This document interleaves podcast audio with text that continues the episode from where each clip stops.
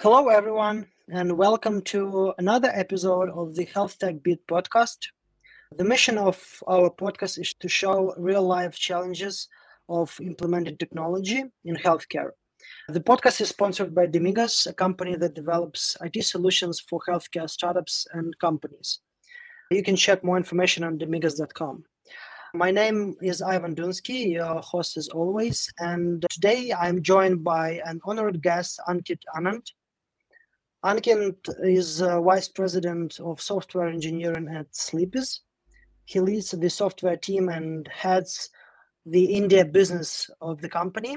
And Ankit started his first venture at the age of 17, and his entrepreneurial experience spread between different continents and domains. Moreover, he studied physics at Zurich and was awarded the Leader of Tomorrow uh, by the uh, 49 Gallen Symposium. Uh, Ankit was also listed among 100 young leaders for the Global Leadership Challenge 2021. Ankit, thank you for joining us today. How are you? Thank you. Thank you for the nice introduction. And yeah, I'm doing good. Thank you. How about you? Yeah, I'm fine. Thank you. We can probably start from the company mm-hmm. you currently work at. And could you please tell us about Sleepiz and about your products you're building? Yes, sure. So Sleepiz is a medical device company, a startup which started at ETH Zurich a spin-off in Zurich. And we are developing easy to use medical grade devices, medical devices. So we try to combine these two value proposition. They should be easy to use while they should have medical grade accuracy. So one of the devices that we developed is a world's first contactless health monitor, or vital sign monitor, which runs on a radar technology, sit on your bedside table and can measure your health conditions without touching you. So the goal that we are working towards is, I mean, the two use cases that we are using this device for or our technology for, as we said, easy to use with medical grade accuracy. One is sleep apnea diagnosis at home so sleep apnea, if you know about this disease, is highly prevalent but highly undiagnosed. Like 1 billion people suffers from the disease, but 800 million are undiagnosed. And the diagnosis technique, the test technique is so ageist, right? You have to put 30 plus cable on your body and sleep in a sleep lab to get diagnosed. We are changing that. So you can, using our device with medical grade accuracy, you can get diagnosed for sleep apnea or get tested for sleep apnea at a comfort of your home. So that's one of the use cases that we use our device for. Another use case that we use our device for to early detect code blue in a hospital. So in a hospital, a lot of like 85% of beds are normally unmonitored. Like you have ICUs which are monitored, but the 85% of beds are unmonitored. And if a patient suddenly start to deteriorate, the current state of the art doesn't allow that you can actually flag it because normally you go on around every six hour and you take the vital.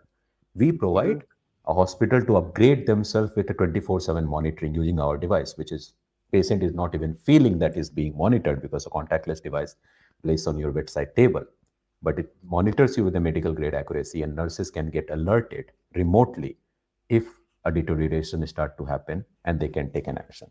So yeah, these are the two use cases we are currently focusing upon using the technology that we developed, world's first contactless medical grade CE certified health monitor. Mm-hmm. Got it. And how bad is the disease? And do you use the hardware for patients, like kind of after the prescription, or is it like just open to public and uh, mm-hmm. people can buy it on the on the markets? So as far as sleep apnea is concerned, I mean that's the route that we wanted to go. That because if we go open to prescription, already we are not addressing the problem of this disease being undiagnosed, right? Because there is a huge inertia among people to go to a doctor and get tested. And that's the reason why this disease remains undiagnosed. So, answering your question, this device is open to the public where they can just book. We offer direct to consumer service. They can go on our web shop that we have in different countries. Currently, we are operational in Switzerland, Germany, and India. So they can go to our web shop I mean, if you go to our website, sleepiz.com, mm-hmm. it will redirect you to the right web shop of your country. And you can simply order. Device will be delivered at your home. You sleep with the device for three nights, and we send you a report that you have sleep apnea or not. And we also, that mm-hmm. is followed by a consultancy that what your report primarily means. And then a patient can take a call. I mean, of course, after if they have sleep apnea, then we refer them to a right doctor in their respective geography, which we partner with, where they can go and take the further steps. We also recently launched our on first online sleep lab, where actually they can complete the entire treatment journey also together with us, where we partner with the, one of the leading sleep labs of Switzerland. So Mhm. yes, it's open to public, and that's how we want to keep it in beginning because that's where we will basically bridge the gap of highly undiagnosed people to diagnose to get them more and more people diagnosed about this disease. So when it comes to sleep, yeah, of course, hospital one is definitely on prescription because patients are already in Mhm. hospital. Sure. monitoring is when doctor says that this patient needs monitoring. Uh, could you please tell us about apnea and how bad is the disease for patient? Yeah. So sleep apnea, just to go a bit more on a medical side. So it's a Yeah. disease where your breathing pauses while you are sleeping. So you get very Uh-huh. short pauses of the breath. This can be 10 second or 20 second or something of that short pauses. And because of that pauses in the breath, what happens? You get a very short awakenings throughout the night. You never, you hardly end up falling in a deep sleep or a proper restful sleep.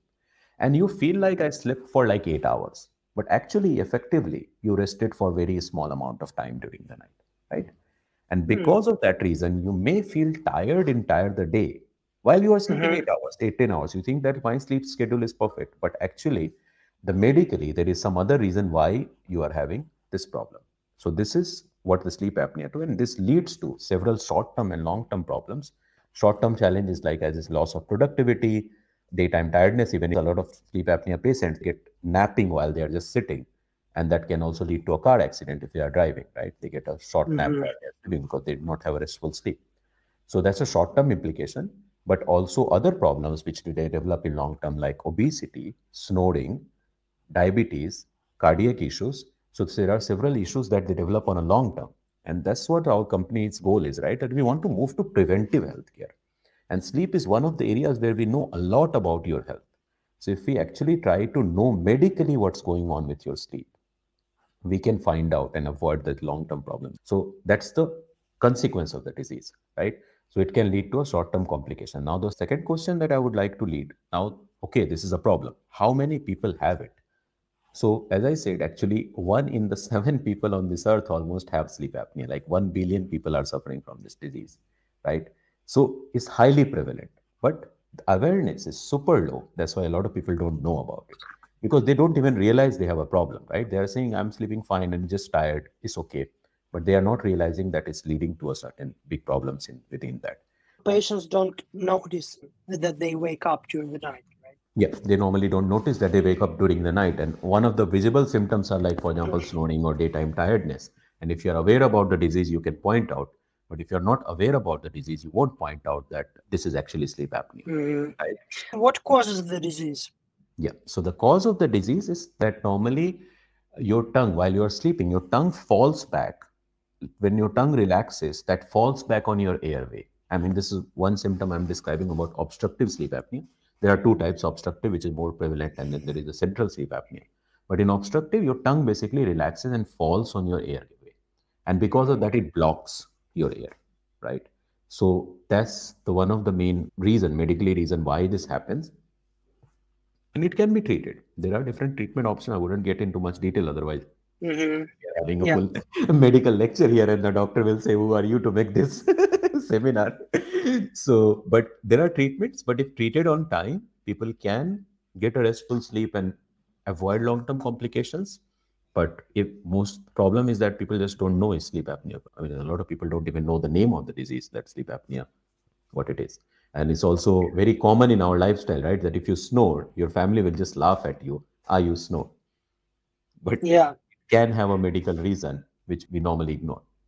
Mhm. So, as I understood, uh, your solution is tailored more to diagnose the problem, right? Yes. Uh, Our current solution is focused on testing. As I said, we are also offering treatment together with our partners just to give also patients the Mhm. holistic uh, solution. But the technology that we developed is the core focus was to have very easy to use, but with medical grade accuracy, the diagnosis or test or screening, Mhm. whatever you want to call it in different medical terms. and that report they can take to doctor and start their treatment. Got it. Yeah, our podcast is, is about technology. So could you please tell us about what is on the technology side? What do you have? So I assume you have the hardware and also the software. So could you please elaborate on that? Mm-hmm. So this whole technology looks like so we have this device which is a radar based device that you put on your bedside table and that measures your sleep condition using a radar. But now entire data is transmitted directly to the cloud. So the device just records that radar signal but then the data goes to the cloud. Within cloud the all algorithms that we have developed that runs the processing and finally back uh, like the doctors or even our internal team has this access of a totally anonymized reports of a patient where they will get the full access remotely that what is the final report coming out. And that report Mhm. will be finally shared directly with the patients or with the doctors. So that's one part of the tech stack but there is much more to it because the device as i said for different applications we use it. So device also allows to have a real time access of the entire vital sign of the patients right? So a doctor sitting anywhere in the world just logging on their web application can just check what is the vital sign of their patients sitting another part of the world. Your patient is in australia you are sitting in us and you can actually Mhm. look at real time how your patient is doing and how their vital sign is right? So they have even real time access they have historical report trend report over the weeks night, nights and months. All these access you get. So this web application gives you the entire access to the health condition of the all different patients of one doctor that is managing. So if you are managing 100 of your patients you have the entire report on your fingertip. So that's a device cloud and web application that's the tech Sure. Could you please, uh, like in just a nutshell, in, in general terms, tell how the hardware works? So does it like just listen for the sound? How it works? So the hardware is based on a millimeter wave radar. So it doesn't, that's how we protect privacy. You don't want somebody recording your sound while you are sleeping in your room. hmm Uh, so it's a radar based device. It has a millimeter wave radar, which, I mean, if you heard about radar, basically any radar which used for military or whatever application you use in different radar is what? It measures the distance. So what we do that our device measures very accurately to millimeter precision the distance of your chest wall. So basically when you breathe, your chest wall is vibrating. And our device using a radar measures the vibration of your chest. So it makes the entire Mm. how are you breathing. And from that, you can extract vital signs like breathing rate or heart rate. Or when apnea happens, your breathing pauses. So naturally, your breathe, you will see that on your chest motion, right? Your chest motion will shrink, right? And from there, we detect the apnea event. So this measures very accurately the motion of your chest wall primarily, and everything follows from there that you extract. So it means that uh, as a patient, you need to be on a specific position to be measured correctly. No. Or- So that's the uh, beauty of it because the algorithm is so robust that it can detect, you can just sim- sleep as comfortably you are sleeping on your natural cycle. So if your algorithm knows what to track and how to track, Mhm. whichever position you are primarily Yeah. there doesn't matter, we will be able to track accurately what's your breathing and how is your breathing pattern on which we extract the disease signatures basically. Cool. And uh, could you please tell us about the actual development? Where do you face more challenges on the hardware or software side? That depends who you would ask for because uh, so we have to understand. So whenever it comes to technology, all of them are challenging and all of them are fun as well. I mean that's why you end up doing a startup there because you also not you like this challenge, right? But when it comes to hardware and software, there is an inherent difference between that, which has its own positive side, it has a negative side as well. So hardwares have a longer development cycle. So you design a hardware, then of course you have to send for manufacturing and then you have to roll it out and this Mhm. whole process takes a lot of time so you cannot afford to have very weekly sprint where you're making the changes in our hardware every week that doesn't make sense and it won't happen this won't never happen right so that's one challenge of hardware that you have to freeze your design very early and you have to whatever you design is very robust which is keeping a longer timeline in head that it will sustain through all the changes that might come through. That's the challenge. But of course it also for a technical team is also there is a breathing space afterwards. Once you froze one design, sent for manufacturing, then you can be creative, you can think about the next steps and do more structured design afterwards, right? When it comes to software, it gives you flexibility because you are running a cloud software and of course you have in medical there is also some restriction how soon you can roll out thing but it's still it's relatively flexible that you can roll out new features so that gives you and freedom to uh, use some more agile methodology but it also Yeah. comes with the challenge that you don't have breathing space because you always want to do something nice and cool right so you are always Where wanna- stop? where to stop. So you don't know. A lot of time you end up over engineering also. Like over engineering is one of the challenge that we all as a startup faces, right? That you're just doing it because you can, and that's where the challenge is to find define that thin line where to stop. And where are your uh, distribution markets? Where do you sell the products? So currently we are active in Europe. So like Switzerland and Germany is the two countries that Mhm. we started with. And then we are also active in India. So that's another country. And we'll be soon also expanding our business to other countries, for example, US as well.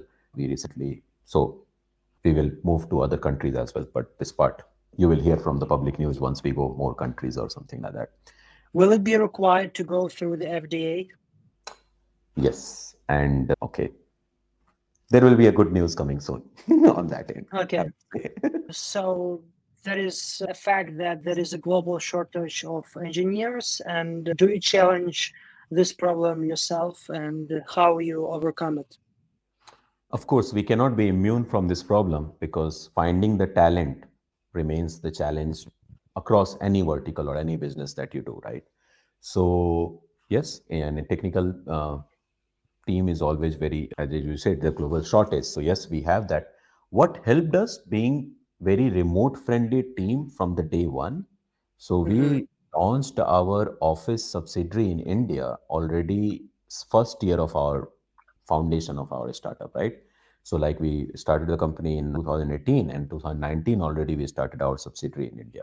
It's not just the subsidiary in India which matters, but because of having two location team distributed while they are working on a same team or same project, even since then working remote was a part of the inherent culture right that people were very used to of working together you know as a team but still working remotely and that helped us also during the covid suddenly when we had to all go go to home and start working from home the transition for us was smooth right? And that power that we just did in a very beginning just without thinking too much about it but now we really enjoy that position because if i have to hire from any country around the world we don't worry about that part that how would you manage that country versus that country because you just you have done it been there done it right? So Mhm. that gives us an open option to a global talent as well. So there is a global shortage but if you look around if you just open your option around the world Mhm. you should be able to find somebody who is good in your team right so that's how we are addressing it It depends on what technology you use. yeah of course there are certain technology even if you open the floor all around the world you will still have shortage but i mean at the end we are a startup so we don't need thousands of engineers we, we need some Yeah. You you have two development teams, so I assume one is in India and one is in Europe, in Switzerland. I wouldn't call it two different teams it's the same team actually I mean, two locations of the team. currently spread in two countries dominantly we also have some other countries where pe- they contribute there are other people less amount of people but but these two countries has the most most of our technical team spread into Do you use uh, some external development teams? And if so, what is your experience with that? We did that. So i mean also when in beginning it was very helpful. So like the, our first team was quite external right? The distribution between internal and external team was very high. And that's how we got quick start right? Because you don't have to go through the entire hiring process and find the right people on your team. You already have a set of people with diverse skill that you can immediately start with. So our beginning for software team was heavily external. And slowly once we started building our culture and starting to know more of our requirement we internalized those positions. And it was very clear between our partners as well that this is the pathway we will proceed into. So it was very beneficial to get started in beginning right? And we still use that approach whenever we have an urgent project coming up. So if we have an urgent project and we don't have enough resources allocated to it it's very nice to just have that an external team who does that. And slowly your team if you think this is a long term project then you try to internalize it. If it was just a short term project you finish definite goal then you close it as well. But just difference between the two, I would say why uh, what are the challenges and so not challenge or benefits uh, putting what i would like to say it's why this whole discussion even comes external versus internal why do we even yeah. use this external versus internal in our case it was just the payroll which was different right they were getting paid by somebody else and other hr processing their payment but our work in was always like one team right we had the same common meetings that our daily catch up they were participating and throughout the day so it's just your extended team. So if you can develop that culture, then external versus internal boundary and the challenges fades actually. Then it's the same, right? The way you train or you develop your culture, if you transmit the same culture to the other team, why not? But only thing is that if you can develop that culture, right? You can have that vibe among is that you are interacting, you are also contributing to their progress. I mean, what I realize that why some external team developer may not be that much enthusiastic about you versus their own managers, right?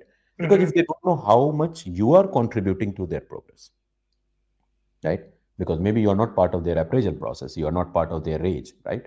But that doesn't matter because if you can still spend time with them, help them in your career growth as a manager, right? Make them feel home in your own team, then they start really putting the similar effort that your internal team will do. So I would say, long story short, it's all about developing the right culture. If you make people feel home and uh, they resonate that with the vision of your company, what they are working, they like what kind of project they are exciting, what project they are working upon, and they feel they are also growing working together with you. As I understood that you over the time you switched more to the internal uh, approach, right? So, could you please elaborate what was the thought process that you need to, as you already had external team who were part of the whole team, right? So, mm-hmm. what was the, the thought process why you decided to end up with this approach with having more in house engineers? I mean, I'll keep it direct. I mean, first thing also goes to finances because internal teams is the similar amount of talent you can have with a uh, of course, your internal part as well. So that one part, which is basic, I would say, for everybody, right? Second part is also more about a long-term commitment because only thing that we did not have a control to that if that developer moves out, right, mm-hmm. and he decides to that okay, I'm going somewhere else, I cannot sit back on that negotiation with him that hey, why are you switching? Can we talk something? Can we continue with you, right? Mm-hmm. Uh, if mm-hmm. I retain, I won't have that much. So this is also like looking more long term but apart from that as also as a startup is also very important that you know developing your family which is there partly but it's still as i said that you don't have full influence. You have partial influence but not full influence how you can develop this team. And it's as a startup the what is our biggest asset? Our people right? I mean it's not the product it's not the business that you make it's your people that you primarily in early stage claim that this is what you own or uh, this is what is your asset so mm-hmm. for those reasons, it was important to also have our more longer, long-term commitment with internal teams. Also, there are other things like, you know, as a startup, you offered benefits like ESOPs, which is difficult to give if it's an external team, right? But your employees get ESOPs, they are mm-hmm. committed because they are growing with the growth of the company. So these are simple things which are relevant to startups, may not be relevant to other companies, but that definitely is crucial when taking this kind of call. And that was one of the honest reasons why we took mm-hmm. approach. Yeah, thank you. And could you please share um, how do you measure your engineering team's productivity? I mean, how you measure it when you had like more external part of the team and now when you have more internal?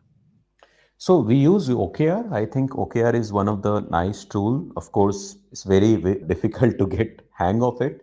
We apply it for the team or for each person specifically? So we do from the top down. So like we define a quarterly company OKR, followed by deriving team OKRs, deriving individual OKRs as well. Mm-hmm. So that goes from top to bottom. It basically aligns with everybody else, and we use that also for our external teams, whoever on long term. If there is one month short project a team is coming up, then of course they won't be part of the OKR. But all the teams that we work who are like for us two quarter or longer, then we also had same system, OKR reviews, basically part of their portfolio as well, their work. Mm-hmm.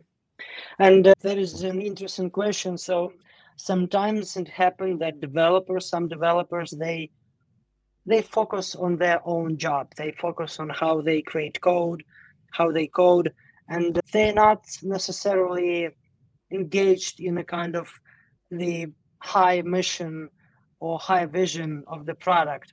And they just want to code. They're looking for interesting tasks, challenging engineering tasks. So how do you solve this in your company? How you explain the mission and, and like make people on the same page to reach that goals? Because I think that only with the same understanding of where we are all going, that's kind of the the way to achieve the goals. I mean the, the, the top company goals. So what is your opinion on that? Of course, this is one of the quite challenging problem which happens not only in developer across all verticals or all places within a company. I think the we'll go back to this OKR methodology that we discussed that we have a company OKR like I mean people who are not aware about OKR like is objective uh, key result that you decide on a very high level that what you want to achieve as an objective and then you define certain key results to achieve that over the quarter. So we do quarter but people do it by uh, like six months or even a year or monthly. Then we decide this is the company goal that company want to achieve in this quarter. Now how this team can contribute to that company goal? So let's say company want to make a new certification to one new market right or get approved or something like that right or enter a new market then of course the regulatory team has to make sure that all regulations are there but the software team has to make sure that all adaptation that is required for that market is clear. So then you derive the team okr within the team okr when you sit with all developer you say what do you do? You're a backend person right? And to reach that goal we need this much from the backend right? So how would you contribute? And they are still open and this is why it's not a micromanagement that every task is coming from okr this is our broad goal for three months, and this is what we want to achieve. There will be something here and there which can interest you, you can still do, but this is something that we are doing. So, not having very micromanagement, but of giving them this broad direction every quarter, reminding them, help setting that framework that they are aligned to the vision. That one. But that's the one, I mean, just a framework, I would, would call it. But that doesn't solve the entire problem. The second part is that what is very important for not only developer or any team, if you are a manager or if you are a team leader, you also have to understand what you are getting paid for right? So you are getting basically to put the team aligned and make them feel that they are growing in a right direction. So it can never never be one directional communication that this is a task and you have to complete it. If you want to get best out of your team this approach would never work. So sitting together with the team member on a frequent basis and asking what are their ambition where they want to go what what they want to achieve in this quarter in this month or probably in next year right? And then somehow because you have the bigger picture that where company is heading and where this skill can be useful is very beautiful actually. When you actually start breaking it down a lot of time we didn't have to struggle to find out that the team member had a different ambition and company had different and how do we find a match? Because there will be always something or other where their ambition kind of matches. So hmm. if you sit together and have this bi directional communication all the time that where you want to go not only where company want to go. Then it takes time. It's not just you have to spend time with the team member but that's i'll go back why you're getting paid for to sit with the team member right? To spend time with them. So that good leadership can bring communication i would say. More and more we talk more and more we openly talk about it things get in the right direction yeah, I want to add here that sometimes you have some challenges or problems you want to solve, and you're looking for talents on the on the market to hire people to help you with the problem. But with that approach, when you like try to learn your people, you can be surprised that somebody from your team already wants to contribute to that problem.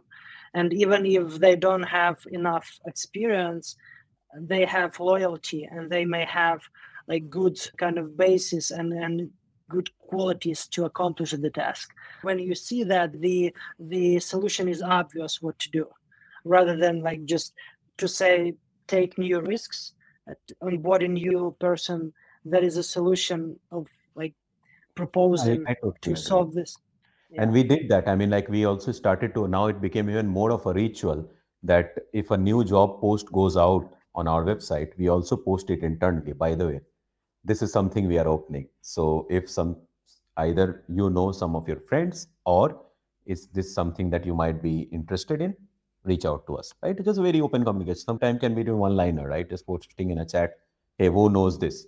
And somebody comes by, hey, I know this. But like, do you have two hours for me? Maybe you can fix it for me, right? Or whatever. So this kind of informal communication is not gonna be I mean, like they know that this openness is there, right? So that's where, specifically with the team of our size, which is, I would say, around 100 people, like less than 100, slightly less than 100 people, is totally uh, worth it giving that kind of try. And even when you scale, right, you have to find out how to find the right channel of communication. But totally agree with you what you said. People always surprise us. Sometimes somebody came up with some skill, I like, really? Do you? okay, cool. yeah, yeah, right. You mentioned the scaling. So, do you have plans to scale rapidly? And if so, what are your vision on how you can scale, like in perspective of engineering development? Yes, that's of course first plan. I mean, as a startup, you have to because that's what the definition of a startup. That when you get your things right, you have to scale exponentially. So yes, we will. We are striving for that, and of course, fingers crossed, we'll hopefully get mm-hmm. there soon. Get to that problem.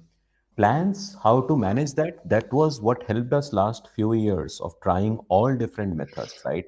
How to hire internal team with slow pace or also with the rapid pace versus also how to quickly onboard external team to get things done these all small experiments we have done already right so we have a confidence that yes when we scale depending on the problem because it's a very broad question then when you scale what do you do. But depends when you scale are you scaling your software or not? Maybe sometime you're not you're just scaling your hardware right? Or maybe you're scaling the software or maybe you're scaling your business. So whenever that particular problem comes we will go for one of these approach which boils down to this category either working with an external team or finding the right internal team or mix of the both. But because we have done that in past that gives us a confidence that something or other will work out. And could you please elaborate on where you see there is better applications for external teams and for internal teams in terms of scaling? So what is important that, as I said, what was the key difference between external and internal thing? If I keep the economics aside, right? That was the having the full visibility of the company.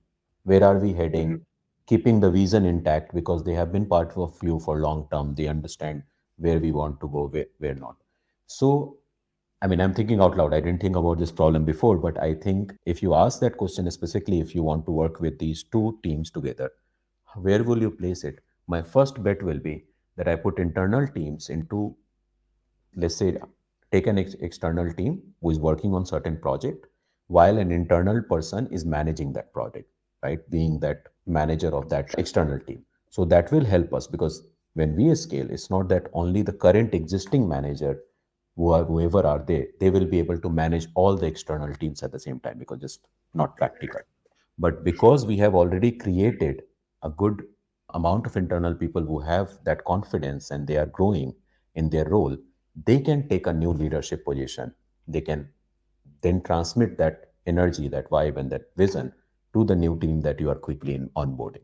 So that's how I would see the tree becoming, right? That your current team members becomes more of a initial manager for whichever new team you onboard. Then you can rely upon the external team. Okay, that person is managing it. He has a full visibility, and he will get things done. And also, I heard about the approach when you give to external teams some uh, kind of end-to-end product, so they work on some specific parts uh, and somebody from your team can manage that process this is what i was saying. So end to end product is also always nice because when you give them then they have their own creativity and freedom. You have to define mm-hmm. and the challenge there to always define the scope very clearly that this is exactly what we want to achieve. But if you have that co- scope defined then of course there may be much more experience in that particular project as even as compared to your internal team and they can get it delivered. But if you have the scope and also the expectations defined, delivery timeline well defined. And as you said, then your one of the internal team is managing it. But yeah, end to end, and this we did in past actually. There was a moment where we needed to deliver one product within a month because our certification timeline just changed and the auditor gave hey can we have it a bit before and all our timeline changed we onboarded an external team we gave a clear scope and clear timeline and they did an excellent job Mhm. Yeah. And Elon Musk said that uh, he thinks that there is a must um, for engineering managers to be technically excellent. I agree with that. What are your thoughts? I have a mixed view. I mean, I understand where he is coming from. That, of course, if you want to really, I mean, we have to understand the core emotion where he is coming from, right? That if you really want to resonate or understand the challenges of your team members, and if you have never code, done any coding in your life, you may be just cooking up whatever thought in your head, but it doesn't work on ground, right? So that definitely gives, we should, so there where I say that you should have experience that to manage somebody, you should have similar level of understanding that you can fit yourself in their shoes, right? So there I totally agree that people should be there. But again, always we take things by words, right? Now, if we just go word by word, they has to be the excellent coder. What does it mean? That all the team I am managing, that I should be better coder than everybody in my team. And all the different skill that I'm managing within the team, it's just impossible, right? And it's just not even practical. If I'm managing a team of a full stack and then there is a backend DevOps and front end and 15 different technology that my team is working upon. So Life is not enough. well, life is not enough. Exactly, right? So that's not practical. And that's what we have to understand. But what is practical?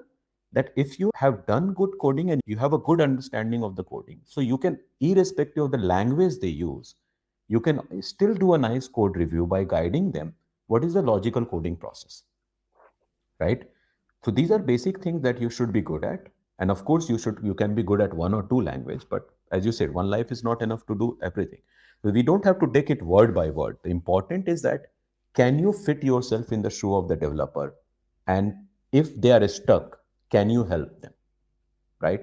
Not only by just giving a nice and buttered word to and say very motivational statement but really practically sitting with them. Share your screen. Show me your code. Let's try to figure let's try to figure out where you can be going wrong where things can be going wrong. If you have that much credibility or that much trust from your developers then i think it's, it's good so you have to find that middle ground because otherwise it's not just practical to know everything and then manage. And also it's also, Um, also a bit egoistic. I would like to add one more part because that also makes the leaders very egoistic. Because what helped in my life that always knowing that at least in certain areas my team members are much more skilled than me. Right? And that allows me to give them that freedom that do your things in your own way. Right and they come with beautiful solution which i may not be able to bring by myself even if i knew that part of the code right? Or if i knew that language. So that ego we have to get away from that. Hey i am the best coder here so you better listen to me. No. You mean the, the arrogance? arrogance exactly. Mhm. so that arrogance we should avoid irrespective who are you right? And for that i would say that's where i see the risk of that statement that if your manager is the best coder in the room and at least he thinks that he is the best coder in the room you can hardly avoid an arrogance Yeah. and then creativity will kill it Yeah, great. Could you please share with us, if you can, what are kind of main challenges with the development team right now you are facing? challenges in the sense what i realize if i try to sum up in one word or something that things require a cyclic process. There is never that something you develop a culture you develop a process and you simply rolled out a meeting or rolled out a training and you assume that next 2 years everything is happening in that way because everything has shown natural evolution as well. So always getting back that okay there will be you start something you will get misaligned something will be then you are very conscious of that you get back there you try to realign. It's a continuous and dynamic process. Accepting that and also being aware of that is the biggest challenge because it's also not that you don't know this but you don't know when it's coming. And suddenly something falls down right? And then you're like oh we have to realign again You mean to get the feedback when you do some iteration? How do you build kind of a structure where you can get the constant feedback about the progress, right? Exactly. Feedback about the progress and also realign. Just we cannot assume that we told something or we establish a process one year back and it is being followed every day without me reminding or we getting back in a same meeting again and saying hey this is what why we brought this process and this is what was the benefit of this process. So just having this dynamic constant reminder and also changing that part. But it's a very high level statement. Mhm. but when it comes to the real challenge i would go back yeah because everybody evolve in their own way right? So developer that started with you 3 years back was a was just learning the energy that person had or ambition that person have may have a different thing today right his personal life may also change. How much you are aware of that them as a person and again realigning where you can put their best use use of their current conditions. That takes a lot of time and that i think i would say when we grow and when we are actually managing team gets bigger and bigger something gets overlooked and that's where the problems start to come. Yeah, I just had a conversation with a talented developer who wants to become manager, and like we had conversation about how important it is to make processes standard and kind of a, a way how I see it, pe- people think about the process. I mean, the, the management process, as you said, that they set up the process and that's it, like in code. You just had the piece, piece of code that does something and that's it. but when you deal with people, you have that constant change, and that's really important. Yeah, I just want also to emphasize and add how important it is, and uh, people who didn't have experience, management experience, yeah, you can get into trouble because the expectations and actual results do not match. That's correct. So not only the people changing, but also our surrounding changes pretty much. Dara. Yeah, Everything Yeah. changes. So we it will be very difficult to say this is a process and that's how it will run for 10 years. I think we are just being too naive there, right? to Yeah. to assume that. Sure, and we are coming to the end of the interview. And do you have any advice you can give to engineering managers, or maybe to engineers who want to become engineering managers? Mhm. Um, it will be, of course, uh, very not justice to tell that I give one advice and that will be applicable because everybody has their own challenge and depends on the team you are managing, the context you are managing. So, any of the statement I would say may not be universal, but I can just share my experience. What Mhm. helped me, I mean, just consider my background. Okay, I knew coding. I'm a physicist at the end, right? So, I knew coding just during my physics work, but I didn't do any industrial level software development or something before taking up the role of a being the manager, right? So I Mhm. understood coding, but I didn't do in the same setting my developer does, right? But being always open to listen to them, understanding, you know, landscaping their talent and learning from each other, that mode always helped uh, keeping you know team a very fun and also progressing. So i would say yeah you need not to be as we discussed the best coder. I mean you should have some basics to that you have that ideas. But more important is that how are you investing your time and considering leadership as a responsibility?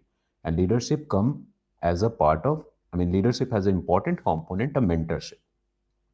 So leadership is not about assigning a task and changing people that why this is not done, right? Being the mentor, being the buddy who is part of the entire growth, which is also helping you. It's not that you are doing a favor to anyone, right? It's helping you because more time you invest in creating these new leaders. Every leader has a responsibility to create a new leader, I would say.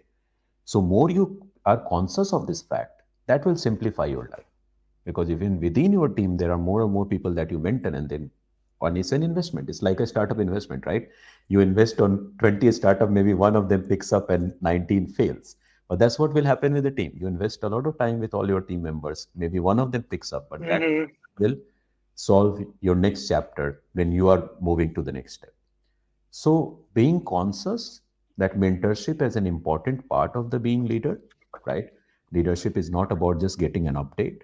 So that is one part I would say is very, at least helped me scaling the team and to be able to rely upon what is going on and putting yourself in the shoes of the people that what is there and also getting to know people on a personal level as well. That if this is not done what's there right? Is it just that you are not you're not making direct assumptions right? Having an open culture. These are the few things which is applicable for any leader i would say goes. Specific to engineering managers are that yeah how much then you can relate with that challenge right? Where it comes the first part of our discussion. If you can sit and spend time with them or you have done it yourself. So always remember that you were in the similar position at some point back right? Remember your roots. Remember your roots. Yeah yeah. And it's Um, funny because yeah. you know like this is i would like to make that comment here because sometimes i feel like if people has gone through a difficult pathway they go into that arrogance then the others should also suffer right? And they go through the, the similar path. I mean not applicable for everybody but i've seen some people taking that route. So even if they know they're like no you have to go through the difficult pathway like i did so i won't help you right away. Depends. I mean it's all leadership style and mentorship style but just be conscious that yeah we don't have to keep reinventing the wheel all the time right? So maybe if you give some nice push to somebody they can come with something better even. All these different consciousness that and it boils down to the same part that at the end more you time invest in your team and let them level up it will simplify your work. So it's not a favor you're doing actually it's doing a favor to yourself. Yeah true leader is someone who creates leaders it's, it's yeah i totally agree with that. And that's a kind of art how to do it. And that's ma- management art yeah thank you ankit. And i would like to finish our interview with a kind of light exercise. We call it rapid fire round. I will ask you several personal questions and you'll come up with whatever answers you want. What is the latest movie that impressed you the most? So movies i'm a movie buff so almost every movie impresses me. There's this movie i think i watched was trial of chicago i think that's how the name was. I forgot but it, yeah that one was if i am not mistaken with the name. It was with eddie Rand, redmond uh, so i liked it. That one was good. Wh- wh- why? What, was special in it? I normally love the real life, like, you know, a biographical kind of movies, which is based in Mhm. some part, which is as real life characters, but presented in a way that is still entertaining. And How do wh- I call it? who was the hero Eddie Redmond, Redmond, I think he was the hero. The Trial of Chicago 7, that was the movie name. There were a lot of good actors out there. But main reason because it was based on a real life incidents. It may sound a bit ignorant, but I love learning history from movies sometimes. And then I go back and learn history with the real credible sources. But it gives me a motivation to understand. So, I love biographical movie in general. That was one of the reasons. Cool what is the location that impressed you the most I think as a traveler, I think I Barcelona was one of my favorite for some reason. Mhm. Uh, Berlin i is barcelona second uh, favorite, but it's just more about the. Uh, I'm pretty hip, uh, so I love these locations. Also, the people openness of the people to just chill out. yeah siesta Siesta. Actually, Yeah. I, I mean, we are a sleep company, so we are pro siesta. Actually, even if we are based in Zurich, right? We are pro CS the company. yeah sure and what is the piece of advice you, you would give to your 20 year old self Uh, to 20 year old, I will say uh, don't stress too much. Things works out. Um if I look back, everything was fine, okay, but I was just very stressed that I'm just running out of time and I should do this or I should do that, Mhm. which I still do, but I got better confidence because it was part of the insecurity that maybe what if this doesn't happen and what if that doesn't happen, right? One of the advice that I got from my teacher, which actually already during that time, which helped me that, okay, no exam is the last one that carried forward in my whole life in good or bad time both ones that even if it went bad then there is another chance but if it went good don't be too arrogant about it maybe the next Mhm. one where you can fail right Yeah. so both cases it helped me aligning and i would say yeah the better confidence I will give. Yeah, cool. I think that's a perfect way to end today's interview. Thank you, Ankit, for sharing so much with us. Uh, I loved the fact how you shared how you manage your teams with the OKRs and basically for what you manage, for what tasks you manage the external and internal teams. Thank you for sharing more about your company. I think that the problem you're solving is really huge, and the way how you do it is kind of elegant. Thank you very much. But before we finish, what is the best way to get in touch with you if our listeners want to get some advice or are looking for any collaborations? I'm quite active on LinkedIn, so LinkedIn is a common mm-hmm. way that can uh, people can just reach out to me or like uh, yeah, LinkedIn I think is the best easiest way. Of course, you can also shoot an email. Uh, and in general, I'm very approachable person. I would say if a person writes down that they want to get in touch, I'm very happy. I'm a very people person. So I would never complain, why are you writing me? So if you think I can help in any way or you have some thoughts to share, feel free to get in touch. We will include all the links in the description section. Thank you for your time, for the lovely conversation. Thank you, listeners, and we will catch up in next episodes. Thank you very much. Thank you for nicely moderating the conversation. I hope this was helpful for our listeners. Thank you.